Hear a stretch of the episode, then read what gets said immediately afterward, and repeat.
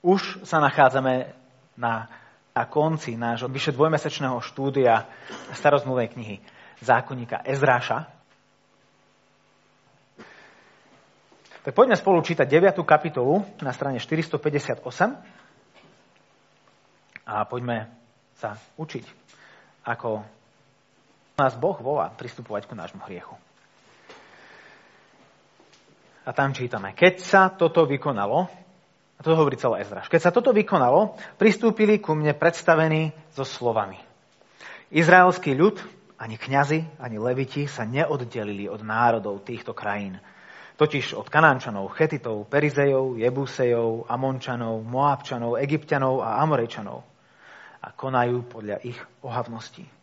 Vzali si za ženy z ich dcer pre seba i svojich synov a pomiešali sveté potomstvo s národmi tých krajín. Kniežatá a predstavení sa prehrešili dokonca prvý. Keď som to počul, roztrhol som si rúcho a plášť, trhal som si vlasy z hlavy a bradu a sedel som veľmi rozrušený. Poschádzali sa ku mne všetci, čo sa báli slova Boha Izraela pre priestupok tých, čo prišli zo zajatia. Ja som však sedel rozrušený až do večernej obety. Počas večernej obety som však skončil kajúci obrad, s roztrhnutým rúchom a plášťom som sa hodil na kolena, rozprestrel som ruky k hospodinovi, svojmu Bohu a vravel som, môj Bože, pírim sa a hambím sa pozvihnúť svoju tvár k Tebe, môj Bože, lebo naše neprávosti nám prerástli cez hlavu a naše previnenia siahajú až po nebesia. Od čias našich otcov až po dnešný deň sme sa veľmi previňovali. Pre naše neprávosti sme boli my, naši králi, naši kňazi vydaní do rúk kráľov cudzích krajín, pod meč, do zajatia, za korist a na verejnú hambu. Ako je to aj dnes. Teraz sa hospodin, náš Boh na chvíľočku nad nami zmiloval, aby nám ponechal zachránených, aby nám dovolil uchytiť sa na svojom posvetnom mieste, aby nám náš Boh rozžiaril oči a dal nám trocha pookriať v našej porobe. Hoci sme boli otrokmi, náš Boh nás neopustil v našej porobe. Ale nám priaznivo naklonil perských kráľov, takže nám umožnil pookriať. Mohli sme opäť vybudovať dom nášho Boha a postaviť ho z rozvalín. Bol našou ochranou v Judsku a v Jeruzaleme. Čo ti však náš Bože potom všetkom povedať? Veď sme opustili tvoje prikázania, ktoré si nám dal prostredníctvom svojich služobníkov, prorokov, keď si povedal, krajina, do ktorej idete, aby ste ju dedične zaujali, je zem poštvrnená nečistotou národov tých krajín pre ohavnosť tých, čo ju od jedného konca po druhý naplnili svojou nečistotou. Nedávajte teda svoje céry za ich synov, ani neberte ich céry svojim synom. Nikdy sa neusilujte o ich blaho a dobro, aby ste boli čoraz mocnejší, požívali výhody krajiny a poručili ju svojim synom až na veky. Po tom všetkom, čo prišlo na nás pre naše zlé skutky a pre naše veľké previnenie, Ty, Bože náš, si nás ušetril viac, než by sme si zaslúžili za svoje neprávosti a ponechal si nám tento, tento zvyšok zachránených. Neslobodno sa nám vykrúcať a porušovať tvoje príkazy. Nesmieme sa spríbuzniť s tými ohavnými národmi. Veď či by si sa nerozhneval na nás do vykynoženia, takže by nik nezostal nažive a neunikol v skaze? Hospodin, Bože Izraela, Ty si spravodlivý. Takže sme tu dnes ako zvyšok zachránených. Hľa, my sme pred Tebou obťažení takou vinou, že nik pred Tebou preto neobstojí. Modlíme sa. Pane, aj my v tejto chvíli stojíme pred Tebou, nie ako tí, ktorí majú spravodlivosť, ale ktorým chýba spravodlivosť. A každý, náš, každý deň nášho života je toho svedectvom. A tak ťa prosím, aby aj v tejto chvíli si otváral svoje slovo pred nami, aby tá ťažoba viny, ktorú so sebou nosíme, aby sme neboli, zbavení. Aby sme mohli stáť pred Tebou ako tí, ktorí sú omilostení, ospravedlnení a ktorí sa radujú z Tvojej dobroty. No to ťa prosíme v mene Tvojho Syna Ježa Krista. Amen. Môžete sa posadiť. O tomto Ezdrášovi sme v 7. kapitole, keď iba prevrátime stránku, v 10. verši čítali, že tento Ezráš si zaumienil skúmať hospodinov zákon, plniť ho a učiť izraelský ľud z ustanovenia a právne predpisy. Už 4 mesiace je späť v Izraeli. 4 mesiace uplynuli od uh, mirovej kázne minulú nedelu po túto kázeň. A, a to je presne to, čo Ezráš asi robil ako trávil svoj čas. Odozdali poklady, ktoré poslal kráľ, odozdali nariadenia, ktoré kráľ s nimi poslal a Ezdráž sa pustil do toho, čo mal najradšej. Študoval Božie slovo, žil podľa neho a učil iných, ako žiť podľa Božieho slova.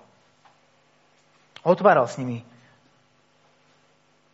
knihu, vysvetľoval, učil a netrvalo dlho, kým si ľud uvedomil, svoje prehrešenie. A tak čítame v prvých dvoch veršoch. Keď sa toto vykonalo, pristúpili ku mne predstavení so slovami Izraelský ľud. Ani kňazi, ani leviti sa neoddelili od národov týchto krajín. Potom ich tam vymenováva. A čo viac, konajú podľa ich ohavností. Vzali si za ženy z ich dcer pre seba i svojich synov a pomiešali sveté potomstvo s národmi tých krajín. Kniežatá a predstavení sa prehrešili dokonca prví.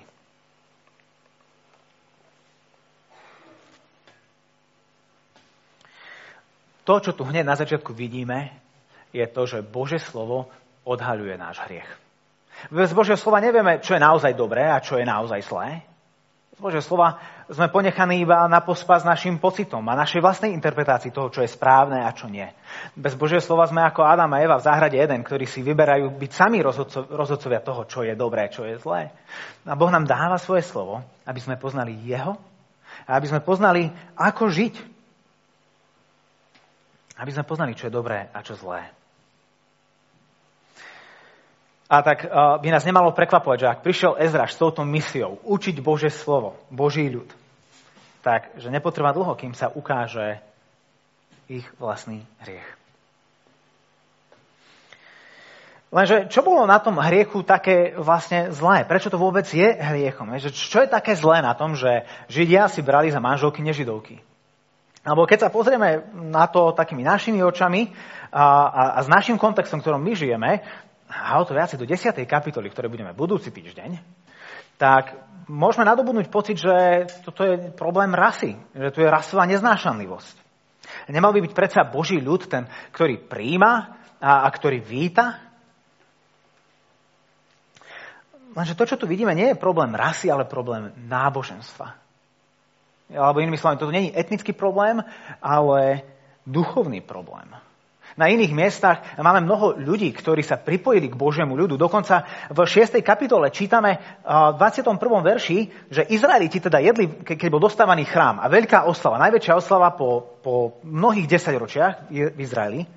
Čítame 6.21. Izraeliti teda jedli veľkonočného baránka a to nie len tí, čo prišli zo zajatia, ale aj všetci, čo sa oddelili od poškvrny pohanov tej krajiny a pridali sa k ním, aby hľadali hospodina, Boha Izraela. Čiže, čiže ono bolo možné byť súčasťou izraelského národa, byť, byť súčasťou tohto náboženstva, prichádzať ku Bohu, aj keď ste neboli narodeným Židom. A, a v Biblii máme, máme, dokonca v Ježišovom rodokmene máme ženy ako Ráchab a ako Rúd, ktoré ani jedna z nich neboli, neboli zo Židov. A Boh si práve tieto ženy vyvolil, že skrze ne príde na tento svet.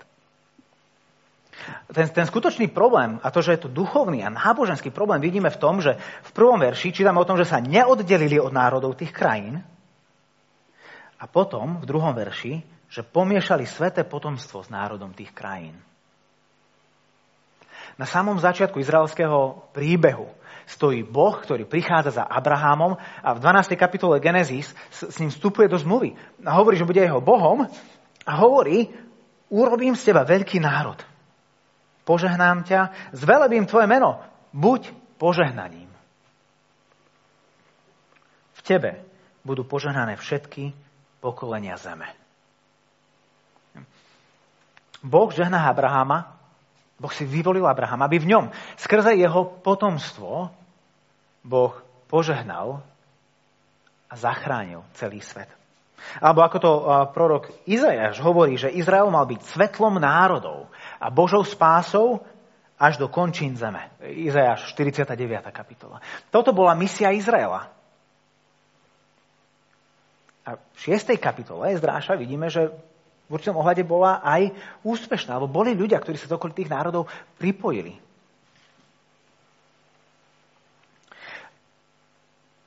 Lenže tu vidíme, že Izrael sa mieša s pohanmi. Dokonca v, prvom, v tom prvom verši vidíme nielen to, že sa neoddelili od národov, ale konajú podľa ich ohavností. Boh sa neuspokojil len s Izraelom. Nevyvolil si Židov, že aha, dobre, tak tu, tu nám mám svojich obľúbencov a všetkých ostatných, na všetkých ostatných kašľam. Nie, Boh si vyvolil Židov ako prvých. Spomedzi mnohých, ktorých chcel zachrániť práve cez nich. Oni mali byť jeho nástrojom, svetlom. Svetlom v tme, ktoré bude priťahovať všetkých tých, ktorí hľadajú Boha. Lenže tu vidíme, že Izraeliti sa pomiešali s cudzími národmi. Pomiešali svoje potomstvo. Potomstvo, skrze ktoré Boh povedal, že za, požehná celý svet. Oni miešajú s pohanmi a, a, a príjmajú ich zvyklosti a ich ohavnosti a ich modly. Uctievajú ich démonov a falošných bohov. Spojili sa s tými, ktorí nenasledujú Boha, ich otca Abraháma. A tak to, čo sa tu deje, je, že svetlo sa pomaly stáva tmou. A Poslanie Izraela, jeho misia je ohrozená. Bože srdce, ktoré túži po záchrane, Bože srdce, ktoré si vyvolilo Abraháma, aby skrze neho zachránilo svet, je tu zlomené. Lebo ak svetlo sa stane tmou, aká nádej zostane svetu? A tak Ezráš s plačom, s plačom vyznáva ich hriech v šiestom verši. Môj Bože, Pírim sa a hambím sa pozvihnúť svoju tvár k Tebe, môj Bože. Alebo naše neprávosti nám prerástli cez hlavu a naše previnenia siahajú až po nebesia. Hovorí to na rovinu. Nevyhovára sa, nezdôvodňuje, neskrýva sa. Vidíme tu surovú úprimnosť. Vidíme, že keď, keď Ezraš počuje o tom, čo sa deje v krajine, tak je týmto hriechom rozrušený. Alebo iný spôsob, ako by sme to vedeli preložiť, je, je otrasený, zdrvený, zdevastovaný. I dopady hriechu ľudu dopadajú a, a, a prenikajú jeho myslou aj jeho emóciami. Je, je rozrušený. Alebo vidí hriech taký, aký je v celej jeho hrôze. Vidí, že, toto, že skutočný problém tu nie je to, že oni si zobrali cudzinky za manželky, ale že sa odvrátili ich Bohu, že, že boli neposlušní jeho slovu. Išli, miesto toho, aby nasledovali jeho slovo, nasledovali svoje srdce. Dopúšťajú sa rovnakej chyby, pre ktorú sa rozdelilo Šalamúnovo kráľovstvo. O tom čítame v prvej knihe kráľov. O tom, ako Šalamún neuposluchol Bože slovo, ako mal tisíc žien spomedzi cudziniek a ako v starobe odvrátili jeho srdce ku ich bohom. A to je to isté, čo sa deje aj im. História sa opäť opakuje. O 500 rokov neskôr začínajú tým istým, čím začal ich predchádzajúci pád. Ezraž vie, že toto není len nejaký poklesok, ale vidí hriech pre to, čím je v celej jeho hrôze. Že oni opúšťajú Boha. Toho, ktorých zachránil. Ten, ktorým dáva nádej. A zároveň si Ezraž uvedomuje, že nie je nič, čím by sa dokázali obhájiť. Preto na konci kapitoly len konštatuje hospodin, 15. verš, hospodin Bože Izraela, ty si spravodlivý. Hľa, my sme pred tebou obťažení takou vinou, že nik pred tebou preto neobstojí. Nikto hriešný pred Bohom dlho neobstojí. Sme ešte aj my niekedy rozrušení svojimi hriechmi? Ako, ako Ezdráž je, je rozrušený hriechmi ľudu? Alebo sme si už na ne zvykli. Už sú naši starí známi, v podstate členovia našej rodiny.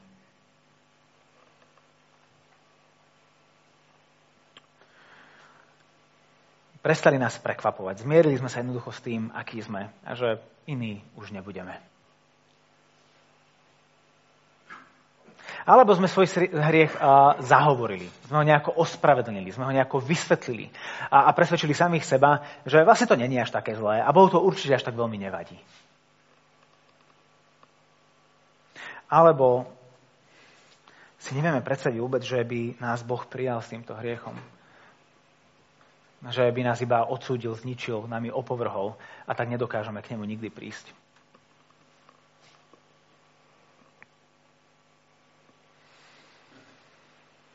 Priatelia, keď nasledovníci Krista budú tolerovať hriech vo svojom živote, vo svojom spoločenstve, či už to je rodina alebo to je zbor, tak naša vlast, na, naše vlastné poslanie, misia církvy, misia tohto zboru je v ohrození, ak hriech bude v tajnosti prekvitať. Pred spravodlivým Bohom sa nedá schovať ako pštros žiadne množstvo dobrých skutkov nepreváži to, že sme sa previnili proti tomu, o ktorom sme spievali, že je svetý, svetý, svetý. Boh nie je len dobrý, Boh nie je len fajn, Boh on je svetý, svetý, svetý. A jeho svetosť je taká čistá, taká mocná, že čokoľvek, čo je menej ako dokonalé v jeho prítomnosti, je zničené. Tak ako, náš, ako s našim hriechom môžeme pred ním obstáť? Ani naše vnútorné umáranie a ubíjanie sa, seba trízeň, nám neprinesie úľavu, ktorú hľadáme. Jediné riešenie nášho riechu je prísť s ním ku Bohu. To je to, čo robí Ezdraž. Lebo okrem toho, že Ezdraž tu vyznáva hriechy ľudu, vidíme, že vyznáva ešte niečo iné. Boží milostivý charakter. To je ich jediná nádej. A takisto aj naša čítame v 13. verši. Po tom všetkom, čo prišlo na nás pre naše zlé skutky a pre naše veľké previnenie, Ty, Bože, si nás ušetril viac, než by sme si zaslúžili za svoje neprávosti. A ponechal si nám tento zvyšok zachránených. V tejto kapitole vidíme štyri zmienky o tom, ako Boh ponechal ako, a, a zachoval zvyšok Izraela. Vo verši 8 hovorí, o, že, že ponechal zachránených. Vo verši 13 hovorí o zvyšku zachránených. Vo verši 14 sa to v preklade stráca, ale v hebrečine je použité to isté slovo. Tí, čo zostali, hej, tí, čo zostali, sú tí zachránení. A vo verši 15 opäť čítame tu o zvyšku zachránených. Aj napriek ich hriechu, aj napriek tomu, že sa Bohu otočili chrbtom, Boh sa im chrbtom neotočil. Nedovolil, aby boli úplne zničení.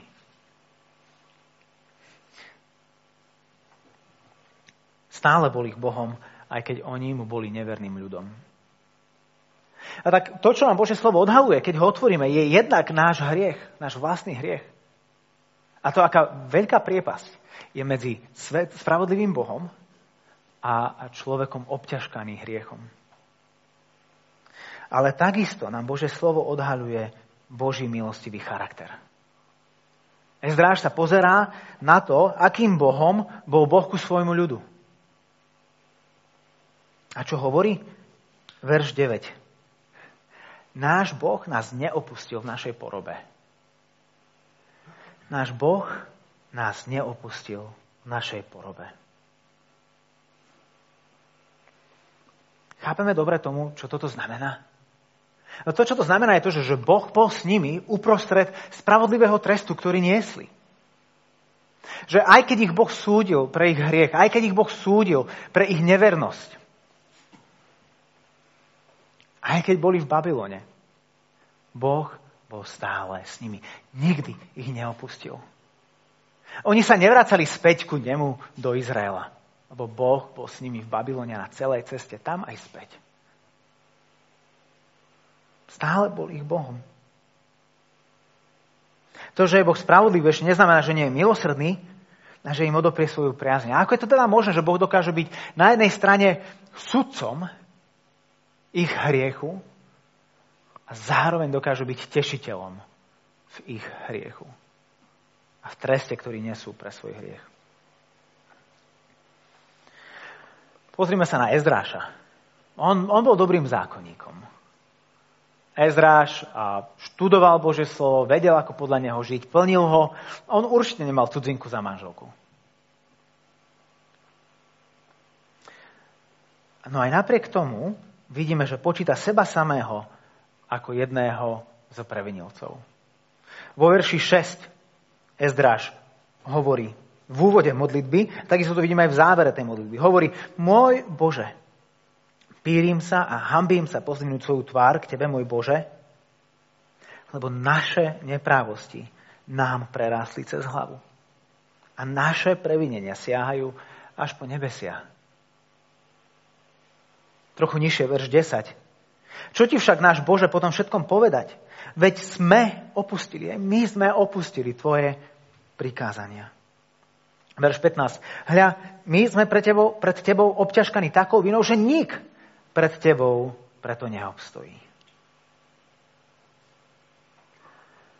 Verný Ezdráž, ktorý žil podľa Božieho zákonu, vyznáva hriechy národa ako svoje vlastné.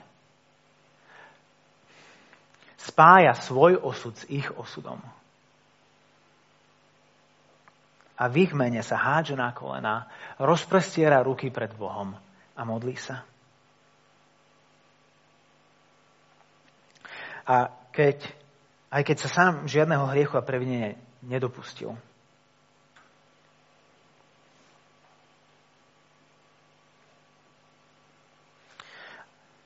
ich hriechy sú jeho hriechom.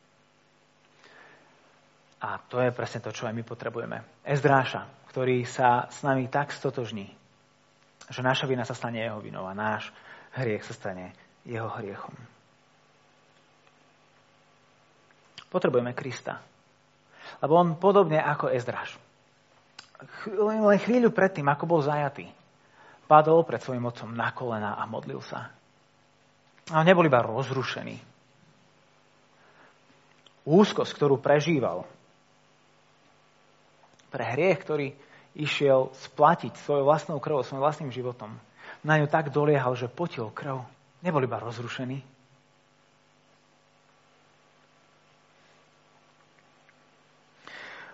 On sám sa žiadneho hriechu ani previnenia nedopustil.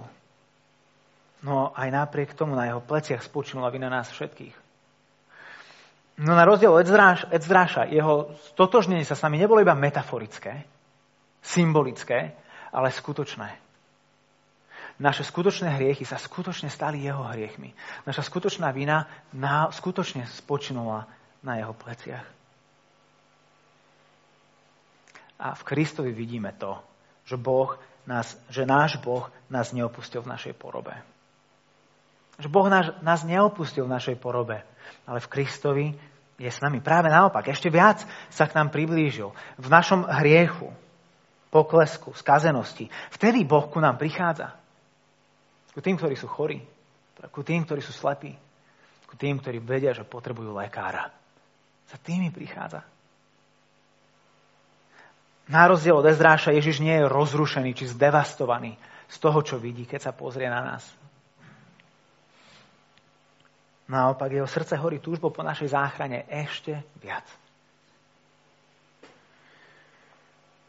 Nemusíme sa skrývať a zatvárať si oči pred našim hriechom. Nemusíme sa snažiť prevážiť všetko zlé, čo sme spravili mnohonásobne dobrým. A ani sa nemusíme trízniť a nenávidieť.